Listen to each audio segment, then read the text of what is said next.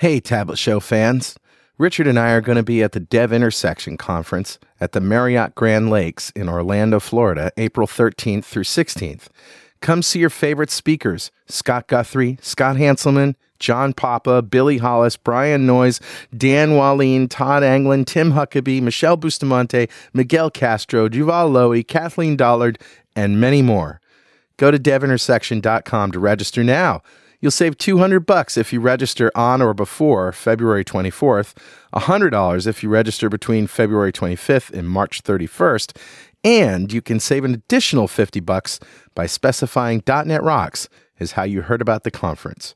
More details at devintersection.com. We'll see you in April. The Tablet Show, episode 124, with guest Domenic Denicola. Recorded live Friday, January 31st, 2014.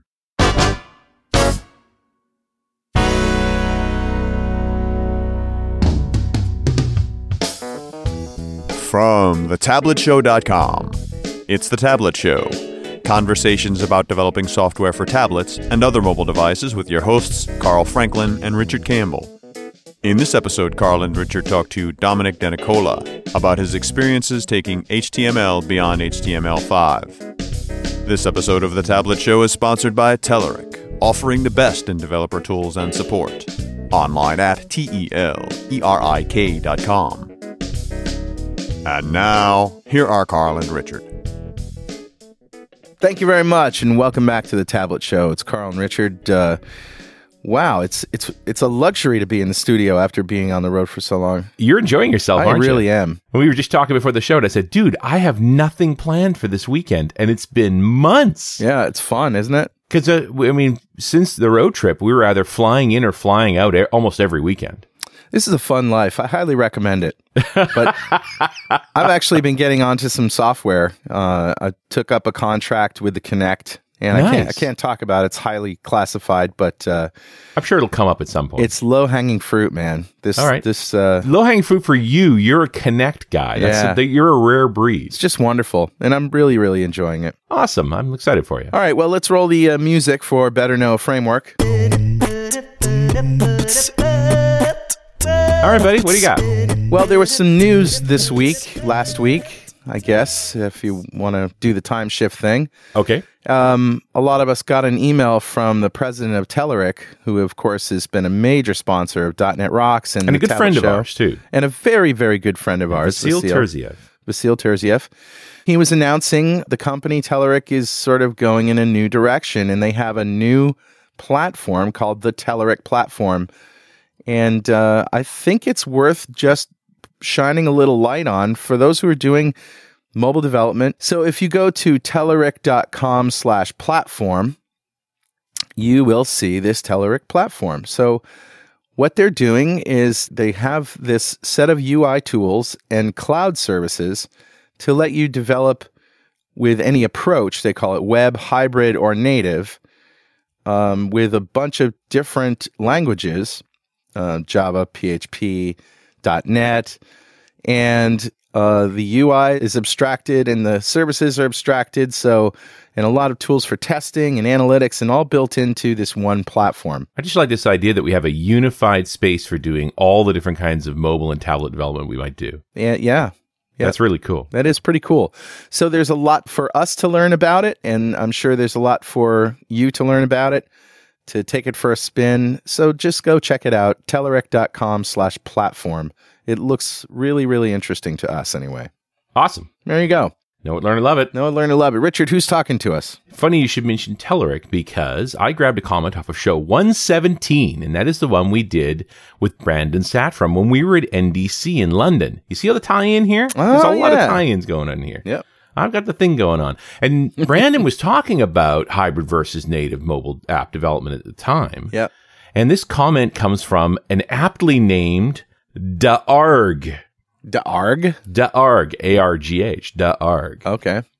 Uh, I bet it's not his real name. I'm just guessing. Probably not. And I've I've read a bunch of his comments over. I haven't read a bunch of his comments on the show before, but I did read a bunch of his comments, and uh, I think he's from Eastern Europe, so I'm not exactly sure, but I'm sure we'll hear from him. And of course, we were talking about the UI effects across platforms. And ARG says, no, not the same UI on every platform. Never make one UI for all platforms. Right. This is a fundamental mistake that needs to be avoided. People change apps quite often. Phones, not so much, and almost never the OS. Hmm. Think about it this way. You've got this thing that when you go into a house, you take your pants off. That's hmm. what you do. That's your standard, but it's not standard in my house. Same branding, yes. Same flow, yes. Same UI, no. If you're still not convinced, look how well it turned out for Java. That's a little weird. I'm still That is a the- lot weird. And I, and I have a bunch of problems with this, to be honest, because I think the conversation we were having was more about the idea of making maintainable code that works across all the platforms. Right. It wasn't about the same UI on all those platforms. The UI actually looks quite different.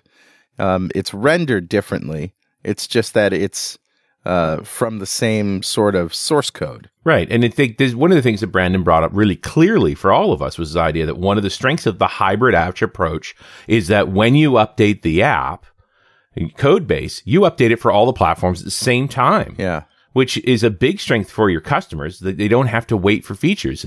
Depending on what device they got, they get updates at different times.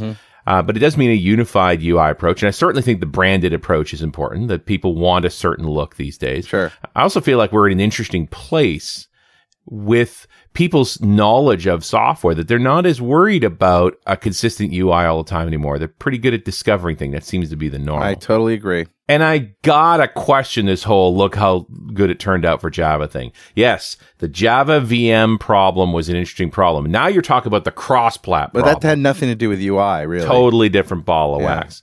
But that's not going to stop me from sending you a tablet show. Absolutely So not. I'll be in contact with you to uh, get a tablet show mug out to you. And if you'd like a tablet show mug, just write a comment on the website at thetabletshow.com or in any of our mobile apps. We've got them for Android, iOS, Windows Phone 7 and 8, and Windows 8. And those apps are built by Diatom Enterprises. If you'd love to build you an app, just go to diatomenterprises.com. And that brings us to our guest, Domenic Denicola. Domenic is active in the JavaScript, Node.js, and web standards communities. He's passionate about software craftsmanship and the future of the web. He used to work at barnesandnoble.com on some Windows 8 apps built in WinJS. And I'm sure we're going to be talking about that. Hey, welcome to the show, Domenic. Hey there. Good to be here. Yeah, good to have you here. Um, we we got you on the show because we were having breakfast in London with uh, Glenn Block, and uh, he was telling me about all the cool things that he's working on, and of course, um, you know, people that he's worked with and respects come up in conversation, and your name came up. And uh, he was talking about the Node.js and WebKit stuff that you were doing, and I thought that was really interesting. And he fired off an email, and one thing led to another, and here you are. Yeah. So tell us about that story. That uh, let's start with what Glenn was talking about, Node.js and WebKit. What what were you doing there? Yeah. Um, so at Barnes & Noble a couple years ago, I was on the Nook study team, which is building an e-textbook reader specifically for students. And it was important for us to be cross-platform, to work on, you know, Macs and PCs Sure. and potentially in the, the web. And what we did was we built it with web technologies. We, we built it with HTML5 and JavaScript and so on. And we put it inside a WebKit shell. You know, we had this custom build of, of WebKit, the, the engine that powers Safari and, and used to power Chrome. And, uh, we shipped that as a wrapper with all the HTML and JavaScript inside of it. And so we had this fully featured e-textbook reading application. You can actually read any, any Nook book on it. So, you know, I use it for novels sometimes on your Mac and your PC. And it had the exact same features and pretty much the same UI cross platform. wow, that's pretty. aw- And and it was hosted in in WinJS or or So that was not the WinJS app I did at Barnes and Noble. oh, that's Uh, something else different entirely. Yeah, that one was purely like our own framework. We ended up using Knockout.js um, in in the end, and, and a few other things like that. So let's stick with that for a minute. Um, it must be quite a challenge to host WebKit to roll your own sort of. What were the challenges there? Yeah, we took the the hard way. So we we did it ourselves. Um, we had our own build of WebKit, which we ripped out the appropriate pieces and plugged it all into parts of the system that we needed access to, like the printer and so on, and exposed those. Um, when that project got started, there was nothing but since then, there's actually been new projects that make it a lot easier so that you don't build it from scratch. Uh, one of my favorites, you know, the, really the, the biggest name out there is called Node WebKit. And I've given a couple talks on that and used it in some of my own prototypes. Uh, on, because what it does is it exposes the Node.js APIs, you know, things like file system access or, or raw network socket access, mm. or all those other kind of useful system level things to you inside of a WebKit container. And they take care of all of that, you know, packaging and, and ripping out the parts of WebKit that you care about. They take care of that. So you only have to worry about building your app. Yeah. That's cool. So, I mean, you've, you've worked on building up a development environment for a whole ecosystem here. That's not easy to do. Yeah, no, it was, it was quite a, quite a fun, fun time. I must agree. It was a lot of work. But, uh, did you have anything to do with the Node WebKit? No, not not specifically me. I was an evangelist for it in some sense. You know, I gave conference talks about how cool it was, and I dig dug pretty deep into the source code to see how it works and what the the things are. Actually, the first time I saw it in action was with Glenn Block in, in China at a conference called WHO.js in Shanghai. Really fun conference, and it was really cool because you know, a lot of the talks were in Chinese and, and I think the Node WebKit one was as well, but I could tell exactly what he was talking about because I'd worked on this exact stuff and just from the screenshots and the code samples and all that. And I was really excited. It's really interesting. Yeah, that is interesting. And uh, you wouldn't recommend doing it the hard way nowadays. Not nowadays. Not nowadays. There's there's enough infrastructure around that we're in a good place to people can just use these existing projects. If you could pick one thing that you learned the from doing it the hard way that was valuable, what uh, what could you point to? Oh man, um, I'd say that understanding like the the integration points with the WebKit APIs upfront is a really good investment uh, because I feel like we went through several iterations where we had incomplete understanding of the best way to hook in yeah. to WebKit and hook WebKit up to the system. And that was annoying. You know, we had to keep redoing it and said, oh, we need this new capability. Oh, our current framework doesn't really support that. We need to go learn more. And so you pretty much have to refactor, go all the way back and implement it differently. So having known, gone through all of that and known it from the bottom up, you were more prepared to do it right the first time. Exactly. Yeah, your standard argument for knowledge uh, ahead of time, ahead of ahead of need. Yeah, yeah. I mean, the the project, uh, you know, we worked on at Barnes Noble grew up pretty organically. It was it started out as just hey, like let's get this cross-platform thing working, and then it became the foundation of our entire e-textbook reader app. So you didn't set out to make an, an e-reader? well, we did, but the the scope of it wasn't really entirely clear at the beginning. So, are there third parties now building apps for the Nook? That they are, they are. It's not the Nook platform itself is Android, uh, so it's a little different. But right. you know, it, there certainly are. But the Nook can host any Android app, can it? Yeah, yeah, that's definitely true. And I think actually, you know, I think it was a little after I left Barnes and Noble, but I think they opened it up to the Android marketplace as well. Oh, okay. Hmm. So there's sort of two ways to go about this. You can go with the WebKit layer and just communicate, work with the browser, or you can dig down and go right into the Android layer. Yeah, yeah, definitely. How did WinJS play into all of this? I know that you did a lot of work with WinJS, and uh, yeah. that that uh, that crossed the Barnes and Noble uh, spectrum somewhere. Yeah, so we got uh, an assignment to build a, a, textbook reader for for Windows 8, um, and it, it was really exciting. And we worked on it for a while, uh, and that's where I got into WinJS because we wanted to use all of the existing experience and, and in some cases even the code from our WebKit based app, uh, and then port that over to the WinJS framework for building a Windows 8 tablet app. Okay. So how did that go? I mean, what was the what were the challenges there?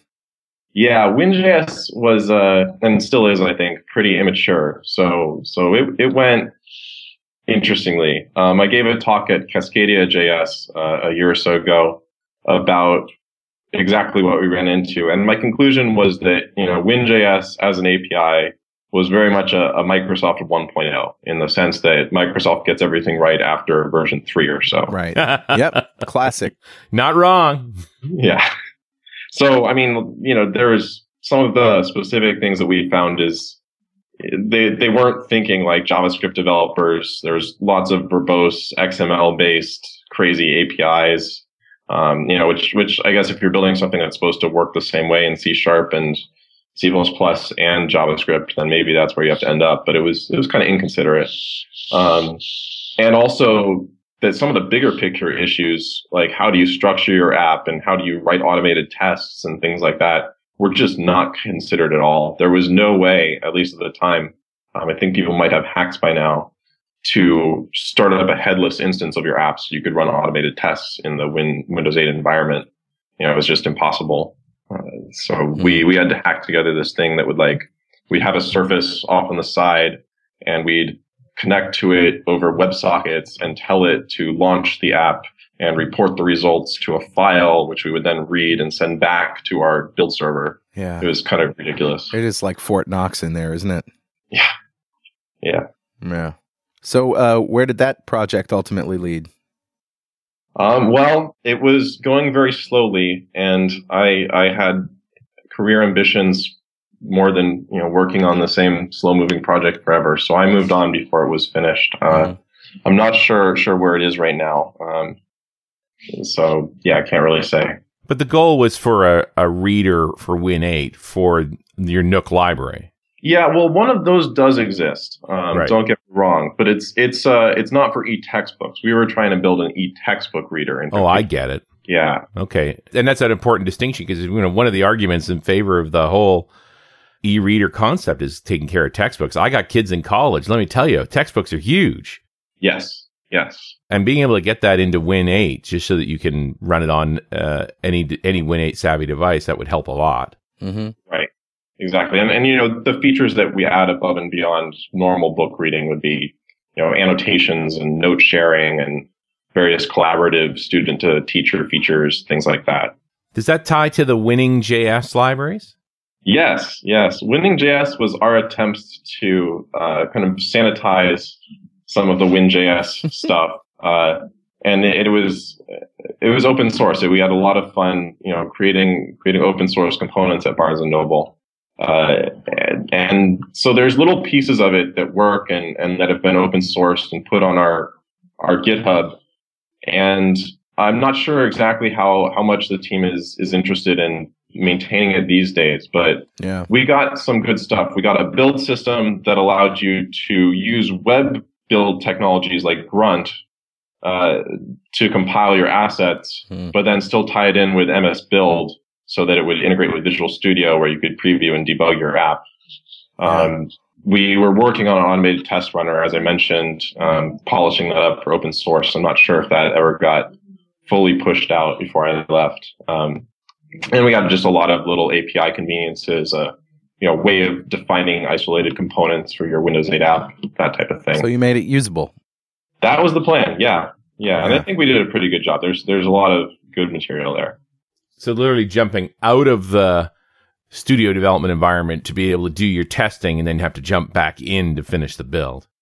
Yep, yep. That was yeah. The the integration with the test process was just a nightmare but it worked in the end. You know, we got it to report to the console all the failing tests from a WebSocket from a Surface. You also point us to a, an article on custom elements, which is uh, what you say how you think WinJS should have been built, um, yeah. maybe will be built in the future. I hope so. Um, so this is really interesting because it ties into more general future of, of cross-platform web development in mm. general. But um, custom elements is this new concept coming out of the W3C. Uh, it's a spec for building your own custom UI widgets um, and, and, essentially your own custom HTML tags. Mm-hmm. Uh, and that's really exciting because if you look at some of the stuff and the contortions you go through in WinJS, mm. uh, that's what they're trying to get you towards. Right. They're, you're retrofitting your exactly. stuff into their syntax. So you you declare things like div data win control equals app bar, you know, and, and you get an app bar, which and then you have to access like a win control property on the JavaScript interface to get to all the special Windows stuff. Right. Whereas this new custom element spec is saying, well, why don't we just make this kind of extensibility uh, a, a very you know, part of the platform. So you can have an app bar tag or a Win- Windows 8 app bar tag. Hell, you can make your own implementation of XAML.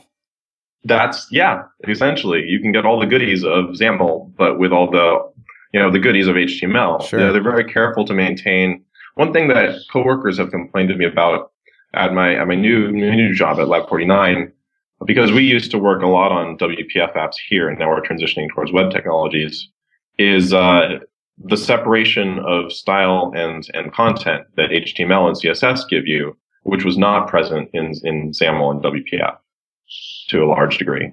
And that's interesting because, you know, a lot of folks have good things to say about XAML, that it's really rich and good control and so forth, and, and struggle with HTML, CSS. Like, it, it's fun to sort of compare and contrast. Where are these two going? You're migrating XAML stuff over to HTML? Yeah, yeah. I mean, I, I think that the general trend in the industry is to move towards multi-platform open web technologies. Mhm. But I agree that the technologies of the open web are immature in some sense. Right. Uh, and custom elements is, is one of the big initiatives to move them in a direction that allows you to create more powerful primitives. Absolutely. Just on the first page of this, uh, you know, which we'll post a link to, of this article, you can see the difference between just a, you know, a view source of an app, uh, you know, a Gmail page, which is like div soup, you know, the, and that's what they call it. And there's like 20 levels of divs, right? And then let's see what you could do if you had the ability to make your own tags and your own markup, and it's, you know, 10 lines. Exactly, exactly, and it's it's really powerful. And there's been a number of frameworks kind of driving this uh, approach in in user space, not in spec space. You know, and AngularJS is is one of the big ones, and that's what we're using in a lot of projects today. Right. They have the same type of declare your own custom tags. They call them directives. They have a bunch of crazy vocabulary, Mm. uh, but uh, it's the same idea of saying, you know, let's build a better version of HTML that has all these extra capabilities that allow us to build richer apps without some of the usual, you know, div soup or, or you know, pointless extra code to make data binding work or things like that. Let's just make that built automatically into the platform. So how is how are custom elements being received around the the community? Yeah, really, really well. Um, people are excited to use them and, and really starting to get into them. There's a few projects to kind of prototype using them for large UI controls. Um, in terms of vendor interest, Chrome is the one who's been driving this in a large part, just because the, the people who are most interested in pushing the web forward this way are, are a couple of people employed by Google. And so they get a jump start. Um, but Mozilla is definitely on board. They have their own component library um, in, in Polyfill called Brick, uh, Right. which you can check out for some good examples. Um, the Chrome team's version is called Polymer. They have their own library and some stuff on top of custom elements. Um, implement interest from Safari and uh, is is just starting to kick off from the Safari team, and uh, Microsoft, as always, is a big mystery what their plans are. So I would hope that given how obviously applicable this is to Windows 8 app development, Absolutely. yeah, Well, and it, I think it's just more the way the IE team does stuff. It doesn't mean they aren't paying attention. It's that they just won't talk about that they are. Right. exactly, exactly. I agree, and that's you know every once in a while you get a glimpse of like, oh, we're we're planning on doing this, or like we're interested in this. You know, some one message on a mailing list, you know, like once a month. But it's it's very hard to get transparency into what their plans are for. IE. Yeah, it didn't used to be like that, but it sure is like that right now. Mm-hmm. This episode of the Tablet Show is brought to you by Telerik Icenium, which enables you to develop, test, and publish iOS and Android apps from a single code base using only HTML5 and JavaScript.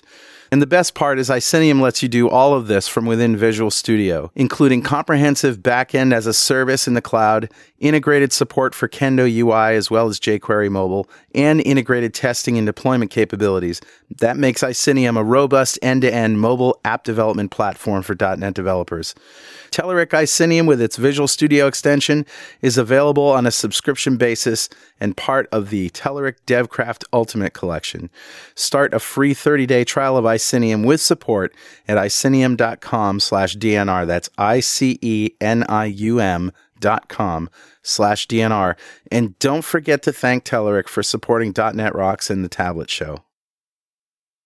But it, it is interesting to see that the momentum around this. We just talk about, we keep thinking in terms of like, oh, HTML5 shipped, we're done, right?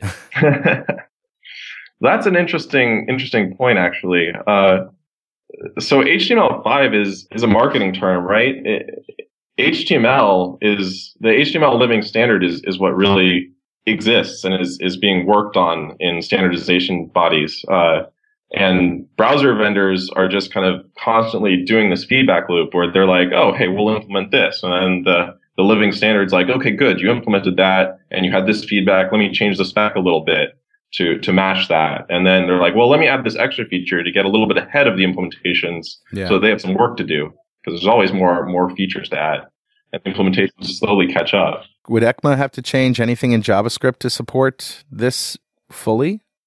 Good question. Um, there's one big piece, yes. Uh, it's called object.observe. So the idea is that to get really performant mm. and, and really easy to use data binding, yeah. Uh, you want to be able to observe changes to any object. You want to observable. Exactly, yeah. exactly. Well, but they want it to be really seamless. Like if you're doing something like WPF, you're going to have to I notify property change sure. or whatever the other thing is, right? You have to go through all this this rigmarole to make your things observable. Um, and currently, that's what you have to do in JavaScript. If you use something like Backbone, you're you have to use these get and set things that you know you're no longer using normal JavaScript objects. You're using Backbone's get and set thing. Um, knockout, you have to create these knockout observables and use those to access your data. The idea of you know this this new initiative is we'll add a feature to the language itself called object.observe so you say object.observed, you give it any object and a set of properties you want to observe, and you get notifications of those changes. And the person who wrote that object or who's manipulating that object doesn't have to do anything different. Yeah, that's so, that should be the way it is in WPF too. Yeah. It should just work. You should just, you know, imply your intent and then it should just work. That's how programming should work, really. That's how programming should work. Yeah. The challenge here is that is you're innovating around these areas. And I appreciate that we're continuing to innovate. That, you know, we still are trying to solve the DRM issue, and there the web timing standards is still a non-standard standard. Every yeah. bloody browser does it differently. Right. And said the guy who cares about performance, right? Uh, at some point we have to declare a version. Like at some point we have to say, here is the watermark. If everybody, if every browser is moving at a different pace on these things and, and just sort of settling on them, I just think from a developer's perspective, it's going to be hell. How do you know what to do? Yeah. I mean, that's kind of the, the beauty and the horror of the web ecosystem. You know, you have all these different vendors. You don't just have one who's, who's marching you forward in lockstep, you know, version one, version two, version three, version five. Well, because we know when that happens, they stop. Right? Exactly. I'm looking at you, IE6. Mm. exactly. Exactly. But I, I feel your pain and I, I think there's a lot of awareness that this is hard and there's been a lot of convergence over recent years towards models that work better. Um, and, and so the problem comes in the edge cases. You know, some browsers think that DRM is, is kind of anti-web. And so right. you might not be able to get DRM in those browsers or. I'm just concerned that the edge case becomes using any browser than Chrome. Yes, that is a huge problem. No, and it's especially a problem in mobile, right? Because WebKit uh, in one WebKit dominates. Is yeah, it's it's exactly the problem. And so browsers like IE10, you know, they they ended up and IE11, they ended up implementing some proprietary WebKit things just so they could compete because otherwise mobile sites would just not work. Right. And that's ugly too, right? I mean, it's I I just Okay, I, living the living standard sounds like such a good idea. I mean, doesn't it? It's very sexy. Don't worry, it's not going to be an HTML6. It's fine. We're just going to keep moving forward. Good things will happen. But what's it seems to me what's happening is fragmentation. Really mean fragmentation too. Yeah, I, I don't know if I'm that pessimistic. Fragmentation isn't the word I would use, but I I am focused very much on the concern of monocultures, right? And, and getting browsers to play nicely and say, we're only going to implement things that are agreed upon or in a standard. We're not going to create crazy WebKit only thing, and then everybody has to follow the rules two years later because WebKit's won. Mm. Right? You need to have more collaborative work, and and there's been a lot of good work in that direction, especially since the fork of uh, a Blink, the Chrome rendering engine from the original WebKit uh, Safari that was shared between Chrome and Safari. In favor of this idea is this there's no better measure of how well an API works than people are willing to use it. So, I mean, it is not a bad thing that they just got it out there. Right. I mean, the feedback cycle is, is largely these days, you know, developers agitate for something, uh, and then it gets discussed and hopefully put in a pretty formalized version in the spec. And then you know, if developers keep agitating and browsers who want to get developer mindshare implement that piece from the spec. And part of it comes down to the manpower. Like it, it seems to me, just based on the activity, that you know Chrome team has the most manpower, so they end up implementing a lot of these new things pretty quickly. Uh, and so, so that's where you kind of run into these, you know, oh, everybody's using Chrome now because they successfully courted developer mindshare. Um, but it's a good feedback cycle to have nonetheless to allow web developers and their you know their wants and needs to feedback into the process right and i guess it's so the apple mindset of we're going to build it and try it mm-hmm. i don't have a problem with that it's when you get results then to come back and say, okay, now let's work with the standards body to incorporate this. And maybe we do think a little broader, not, hey, this is what people like. You can use it if you want.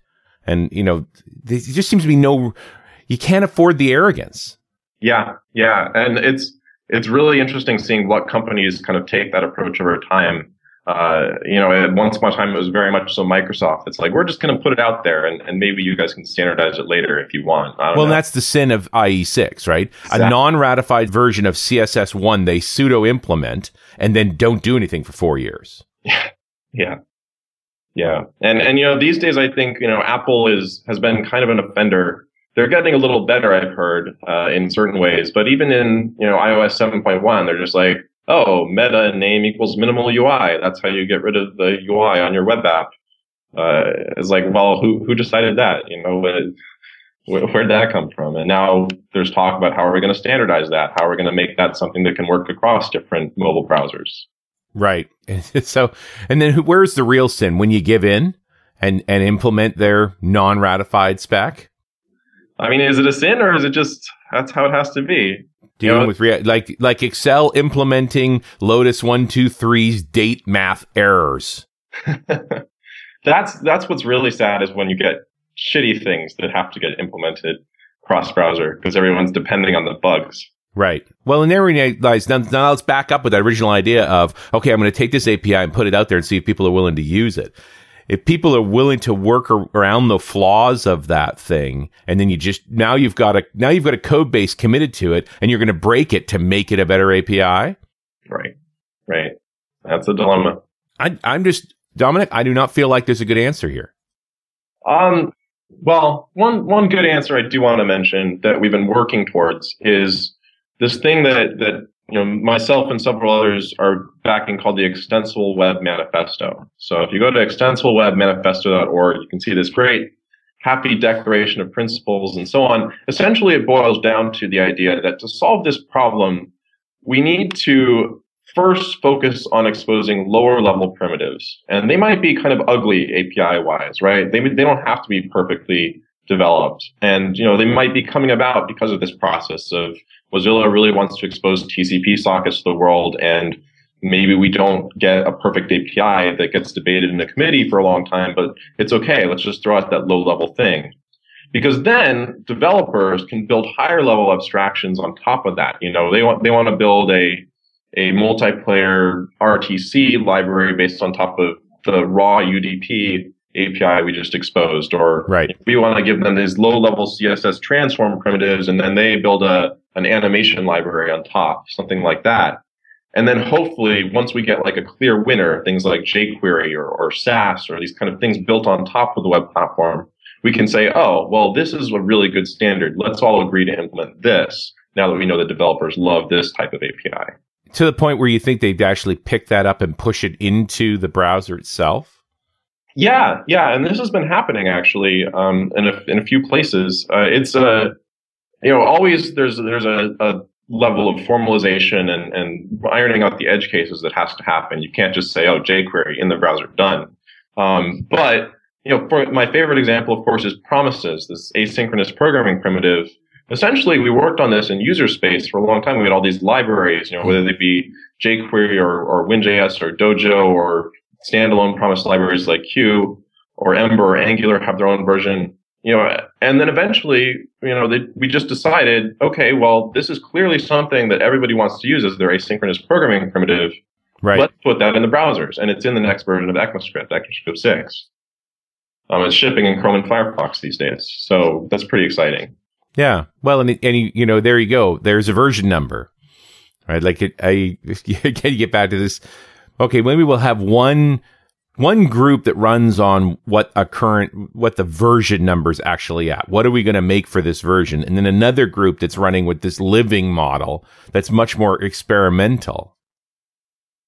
Well in some sense i feel like the ie team is running on the versions model and the everybody else is running on the living model so. Right. Well ecma clearly is declaring versions. Yeah i mean it's actually interesting that you mentioned that because ECMA is moving towards more of a living model in recognition of the fact that this is how the web works. There's still plans for versions, uh, but in reality, not not every browser is going to say, "Oh, well, we have our ECMAScript 5 version, and then boom, we're going to flip a switch. Here's all our ECMAScript 6 features." They're going to implement features as they're ready, as they're available, and there'll be little subsets of the ECMAScript 6 draft. And at the same time, there's work going on on what should be in ECMAScript 7 so, for example, Chrome is really excited about implementing Object.Observe, which is an ECMAScript 7 level feature. Right. I bet that Object.Observe ships in Chrome before several ECMAScript 6 features do. Um, and, and so this kind of ends up being formalized in this new working model for, for the ECMA TC39 group in charge of, of JavaScript. Uh, they're saying they want to move towards a, like a, a train release model where every year a train leaves the station so, you know, next year it's going to be ECMAScript 7 leaving the station. After that, ECMAScript 8. And whatever features have managed to bubble their way through the committee to like final spec text status by the time the train leaves, that's what's in that version. So a version right. is just a formalization of things everybody's been working on. It's no longer this kind of giant monolithic, let's get everything done and packaged together. Yeah, don't set the deliverables before you've written them figure out what you could deliver while the, the deadline's coming. It's all well and fine till the train pulls in the station with nobody on it. That's true. That's true. But that's not as bad a problem as the train never gets to the station because everybody had to be on it. Exactly. Exactly. And that's part of the problem that they're trying to avoid. Like, you know, part of the reason ECMAScript 4, you never hear about it is because it collapsed from this kind of pile on of everybody trying to add features and, and nobody really was happy and, and it just collapsed under its own weight. Right. Committee paralysis. Yeah, exactly. Yeah. ECMAScript 6 has been building up a lot of features and they've kind of recognized this isn't sustainable. You know, they're, they're really close to finishing the, the final spec text is there basically. You know, the, the editor posted, you know, there's like one or two little tweaks we still need to make, but the rest of it's just going to be typo fixes. Um, but you know, everybody kind of got the sense, wow, that was a lot of stuff to do in one release. Let's not do that again. Right. Well, because the, the, other way to do this, instead of having the ECMA declarations, and I'm presuming that then a web developer goes and says, what's the adoption level of the ECMA 6 spec? Hey, it's 80% of the market. Well, great. Then we should be using all of the ECMA 6 capabilities. As opposed to, we're down to individual feature stacks, right? Have we finally actually reconciled how we're going to do rounded corners? Can I count on that? And uh, or any of these particular feature sets? I just think it, I'm, I'm wondering what's more reasonable to actually manage for most web developers. I mean, I think it depends. I, I think to some extent you don't have a choice. You're going to have to do individual feature stacks because just the way the web evolves is no browser wants to, you know, go off into a corner for three years, do not ship nothing, and then oh hey, we got all of ECMAScript six. Yeah, no, we are better off. You know, I think Chrome's proved the point that if you if you don't make breaking changes, you can push a version every month. Yep. Yeah, and that's a big point. Like that's a widely recognized by now fact of life that you can never make breaking changes to the web. Um, you know, that was one of the big, back in 2004, There was this talk of XHTML2. You know, back Right. when XHTML1 was still cool, there was like, let's just redo HTML. You know, we don't need this this like be it. I don't know. They, they were just going to remove a bunch of tags and add a new semantic model, and it's going to be like awesome. Oh yeah, sure. That that won't upset anybody. yeah, exactly. Right. What were they thinking? Um, so, so essentially, you know, a group of, of vendors had to had to break off from the W3C at the time and say, "Whoa, guys, this direction is not acceptable. We're going to go off and create this new thing called maybe HTML5, um, and and that is going to be." You know, an evolution of what we already have in a backwards compatible way that adds features appropriate for web applications. You know, speaking of influence, is there anything that you know a developer who's listening to this that gets custom elements and gets why it really will work and, and how powerful it is? Is there anything that we can do, you know, to to make our voice known to the W3C um, to say, hey, this is great, you know? How how do we get this going here? Well, that's a really that's a fun question because that's been stuff I've been involved in pretty heavily over the last year. Is kind of bridging bridging developers and standards bodies. Um, I, I mean, I I don't know exactly what can be done in terms of that kind of more cheerleading. You know, Mm. we love it, ship it. Um, besides just submitting patches to Chrome Yeah, um, right? Or you, you know, you can demonstrate enthusiasm, write articles, talk about ways in which it could be used. You know, I, I think if somebody wrote a really good article on why WinJS would look better with custom elements, that might get Microsoft's attention. And, and if they're not already working on it, they might kick that into higher gear. Um, in terms of upcoming standards, though, I think there's a lot of things developers can do. They can say, "Hey, we're really missing a primitive for you know doing large compression operations asynchronously in the platform, right? And so things they could do there is they could, you know, they could talk about this is our use case on, on public mailing lists. And, you know, this is an API that we're considering. And here's a, a version we did in JavaScript that's kind of slow because we don't have access to the C++ API. Or here's a C++ extension we wrote as a Node.js add-on or as a, as a WebKit add-on, you know, and, and we think it should look like this API. What do you guys think? And I think a large part of the the thing with the web platform is is not that people don't want to add features. It's that there's only so many people who have time to spec out and, and implement features. So Yeah. if developers get involved, that adds a lot of good manpower to, to the scene. right. Bang the drum. Yeah, yeah, definitely. I mean, I'm I'm excited about the future of the web, right? And I think that's where app development is heading. And I think that I just really enjoy evolving it as a platform in a direction that that is powerful for what we want to build. And it seemed like Microsoft was thinking that with WinJS. I just don't know that WinJS is going to make it. Well, and that was for a specific purpose to advance Windows, right? And this, you know, this is really to make web less painful across across browsers. Yeah, I mean, it's with all these vendors, really, there's kind of a, a strange, you know, multiple personality thing going on that's hard to tell what they're thinking, hmm.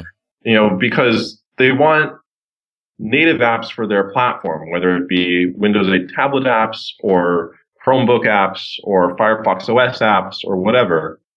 But they also want to support the open web, which means it would be an app that works on all of those platforms, not just on yours. And I honestly feel like it just comes down to individual teams within the company who may or may not be talking or, or you know, may, may or may not have aligned goals. You know, the, the WinJS team may say, we realize developers like developing web technology, so we're going to give them the tools to do that for Windows 8 apps. Hmm. Whereas the IE team might be like, we believe in the future of the web. We're going to evolve our browser to support all the latest standards and work with other vendors to create things everyone can use. And, I see a lot of that, that, that conflict, especially in Google with their Chrome packaged apps, for example, or their Chromebook apps versus, you know, open web works in all, works in Chrome with no packaging or anything. Mhm. Yeah, you still have to wonder if we're going to get browser based apps to a place where that's as native as you need to be. Yeah, well, I'd love to talk about that for a bit because I've been working, or I've, been taking part in conversations uh, with people who that is their mission in life. Um, so, you know, Alex Russell uh, at, at Google and Anne van Kesteren at uh, at Mozilla are especially focused on this, among others. I, you know, I hate to leave out names, but I'd be listing quite a few. Um, they're they're focused on they, they see the biggest problem right now is the offline problem, right? Because you think of web apps as something you access online, you know, Right. Have an internet connection. Um, whereas most of your apps on your phone, you're able to pull them out in the subway or whatever and handle whatever. And and their idea is this new thing called a, a service worker, which essentially allows you to intercept any network requests directed to your app and say, oh, well, before we go out to the internet and do that, let's maybe check a local cache, you know? And so this way you can build apps with like an index.html that works offline because whenever it sends out a request for like the list of articles, right, it can check the local cache first and load that. And then it can say, am I online? Let me refresh that list. Things like that. Um, so there's a really, really cool video about this that I can link to in the show notes that explains how this builds, allows you to build these, these offline first web apps, which are in many ways just a competitor, you know, they, they give you the competitive advantage that native apps have there. Um, so that's a big piece of the puzzle. The other is just a mindshare thing. It's, it's, you know, how do you tell people that instead of going to the app store and downloading these little siloed apps, you go to Google, you find a website, and then you like bookmark it, for example. Right. Something like that. Right. And, and it's interesting because you can see on the iOS 7 designs, they have like a second home screen inside Safari. You open it up and you got these like row of icons, very much like the home screen. And you can bookmark things into that, and that's like your, your web home screen. So I don't know what to think about that. Um, but Hmm. that, that's one of the, the directions we're heading is being able to say web apps are, are these things you, you find on Google and you bookmark and there you go. It certainly is a the wild west in some ways, and uh, it's a fun time to be a web developer. That's for sure. I agree. What's uh, what's next for you? What's on your to do list? Oh man. Um, well, what I'm really excited about working on right now uh, is uh, streams for the web, which is another of these. Let's bring a fundamental primitive to the web platform. Um, and the idea there is like streaming data. Like if you have a large amount of data you're reading out of a file and you want to pass it through a transform and then maybe put it in a video tag or upload it to a server, things like that. We don't really have a good unified primitive for that in the web Man, platform. I am so glad somebody finally said that because trying to work with any kind of stream or data at you know at the file level is just a nightmare because I think it's just because they're we're we're afraid to to go there. You know, once we start touching files in any kind of meaningful way, that just sort of opens up the doors for you know malware and things like that. Yeah, yeah. No, and there's a lot of work trying to integrate with things like the file system API proposals and things like that to give you kind of the sandbox access Yep. that you would want. Yep, I agree. Yeah, I'm pretty excited about that. That's my newest thing. Otherwise, I'm just, uh, you know, in my day job, you know, I, I've worked at Lab 49 consultancy, building building large web apps essentially for for banks, and we get to push forward the web, you know, every day in what we build. We're building these these web apps to do things you wouldn't have anticipated. You know, whether they be trading systems or data analysis tools or tablet apps that you can pull out and show summaries of your investments. You know, it, it's all pretty exciting to be on the ground and be pushing it. And that's where a lot of the technologies that, you know, more, less of this kind of pie in the sky standards discussion, but more things like AngularJS or Ember that are right now solving the problems of making ambitious web applications come in. Great. Well, Domenic, thanks for uh, spending the time with us, man. It sounds great. Uh, th- this has uh, been an eye opener for sure. Awesome. I'm really glad you guys enjoyed it. All right, we'll see you next time on the Tablet Show.